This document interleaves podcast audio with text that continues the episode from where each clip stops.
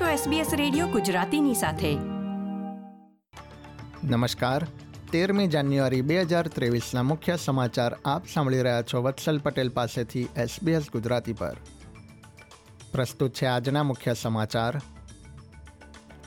New South વેલ્સના premier Dominic પેરોટે Nazi uniform ધારણ કરવાની ઘટના અંગે માફી માંગી. ઓસ્ટ્રેલિયામાં ઇલેક્ટિવ સર્જરીનું વેઇટ લિસ્ટ ત્રણ લાખને પાર. તાત્કાલિક પગલાં લેવા માંગ. અને ઓસ્ટ્રેલિયાએ અફઘાનિસ્તાન સામેની વનડે શ્રેણી નહીં રમવાનો નિર્ણય લીધો. અફઘાનિસ્તાનના ખેલાડીઓએ નિરાશા વ્યક્ત કરી.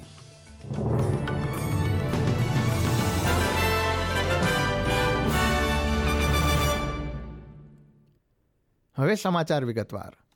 વર્ષ બે હજાર ત્રણમાં પોતાના જન્મદિવસની પાર્ટીમાં નાઝી યુનિફોર્મ ધારણ કર્યો હોય તેવો ન્યૂ સાઉથ વેલ્સના પ્રીમિયર ડોમિનિક પેરોટેનો ફોટો જારી થયો હતો. અને હવે પ્રીમિયરે આ ઘટનાની માફી માંગી છે. તેમણે સોશિયલ મીડિયા પર વીડિયો મારફતે આ ઘટનાને ગંભીર ભૂલ ગણાવી હતી. ત્યારબાદ તેમણે યહૂદી સમુદાયની પણ માફી માંગી હતી.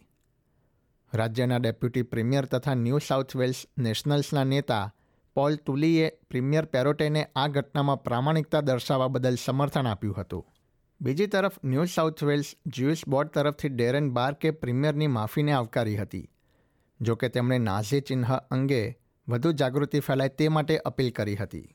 ઓસ્ટ્રેલિયાના ટ્રેઝરરી આંકડાના જણાવ્યા અનુસાર, દેશમાં પૂર તથા અન્ય કુદરતી આપદાના કારણે રાષ્ટ્રીય અર્થતંત્રને પાંચ બિલિયન ડોલરનો ફટકો પડ્યો છે.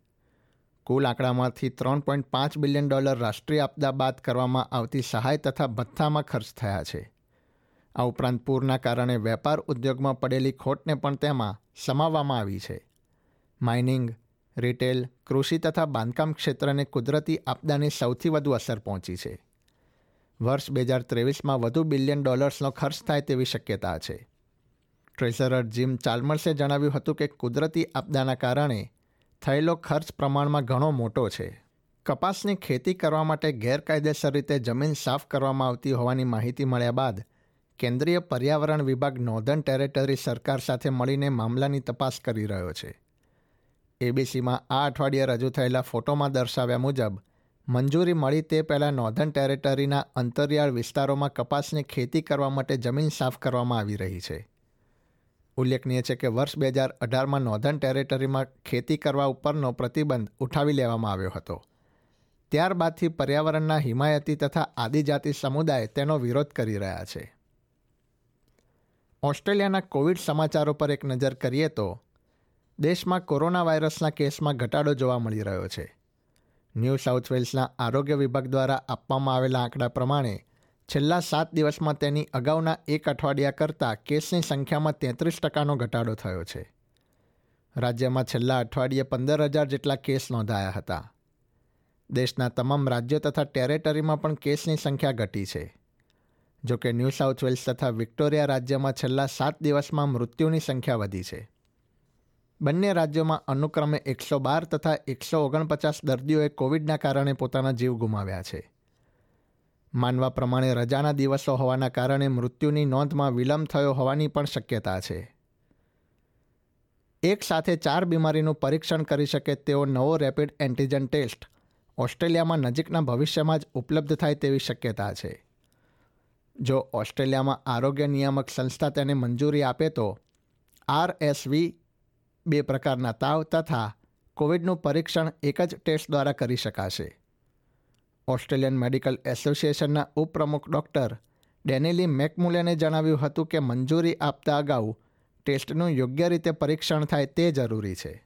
ઓસ્ટ્રેલિયામાં ઇલેક્ટિવ સર્જરી કરાવવા માટેનું વેટ લિસ્ટ ઘણું લાંબુ થઈ ગયું છે અને આ પરિસ્થિતિનો નિકાલ કરવા માટે વધુ ફંડિંગ તથા સુધારાની જરૂર હોવાનું ઓસ્ટ્રેલિયન મેડિકલ એસોસિએશને જણાવ્યું છે. જો આ અંગે કોઈ નિર્ણય લેવામાં નહીં આવે તો ઇલેક્ટિવ સર્જરીની પ્રતીક્ષા ત્રીસ જૂન સુધીમાં પાંચ લાખ સુધી પહોંચી શકે છે. સંસ્થા દ્વારા જારી કરવામાં આવેલા તાજા રિપોર્ટ પ્રમાણે ઇલેક્ટિવ સર્જરીનો ભરાવો આરોગ્ય સુવિધા પરનું ભારણ તથા વધતી માંગ દર્શાવે છે.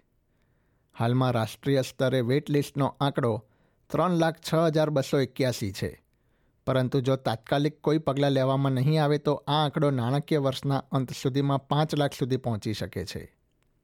રમતના સમાચારોમાં, ક્રિકેટ ઓસ્ટ્રેલિયાએ અફઘાનિસ્તાન સામે રમાનારી વનડે શ્રેણી હવે નહીં રમવાનો નિર્ણય લીધો છે. ઓસ્ટ્રેલિયન ક્રિકેટ બોર્ડના આ નિર્ણયથી અફઘાનિસ્તાનના ખેલાડીઓમાં નિરાશા વ્યાપી ગઈ છે.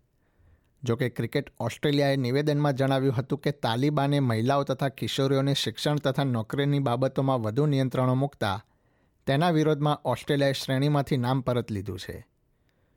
અફઘાનિસ્તાનના ખેલાડી રશીદ ખાને દેશમાં રમાતી બિગ બેશ લીગમાંથી ખસી જવા અંગે વિચારણા કરી રહ્યો હોવાનું જણાવ્યું હતું. Rashid Khan Adelaide Strikers team તરફથી બિગ બેશ સ્પર્ધામાં રમી રહ્યો છે.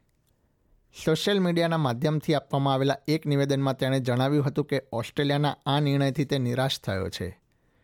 તેણે ઉમેર્યું હતું કે અફઘાનિસ્તાને વૈશ્વિક સ્તરે ખૂબ જ વિકાસ કર્યો છે. આ સાથે જ આજના સમાચાર સમાપ્ત થયા.